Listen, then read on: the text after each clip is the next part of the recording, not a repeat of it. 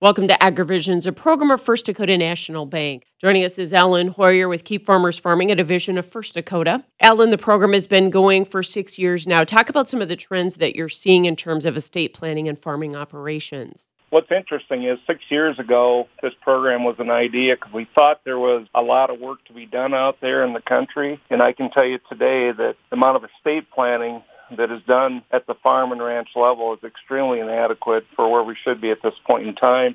Again, with our aging producers and the transition from the older generation to the younger generation, all these things are putting a lot of pressure on families, and add in the environment that we're in today. There's people starting to really recognize the importance of getting some planning in place, and they're looking for help. So it's truly a blessing that this program is in place. You bet. And you mentioned the current environment. Obviously, that's adding insult to injury, as you point out. So how are you helping producers with that transitioning? Well, the first thing we do is we try to normalize things. When, when somebody calls, they say, where do we begin? I simply say we begin with coffee. We're going to talk because I need to listen, need to learn about your operation. And the pains come out very, very quickly as to what's going on. And the key is listening. I truly believe the answers that everybody's looking for are within them, but you have to be a listener as a third party, listen very close so you can ask the right questions to help them discover the solutions that really are within them, because every operation is unique, not just in the kind of makeup of the operation, but also in the personalities of people and everything else that's going on.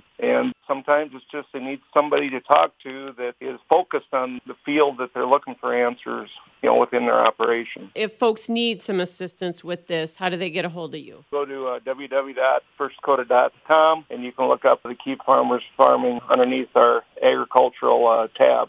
I encourage people to make the call. Alan Hoyer with Keep Farmers Farming, joining us for AgriVisions.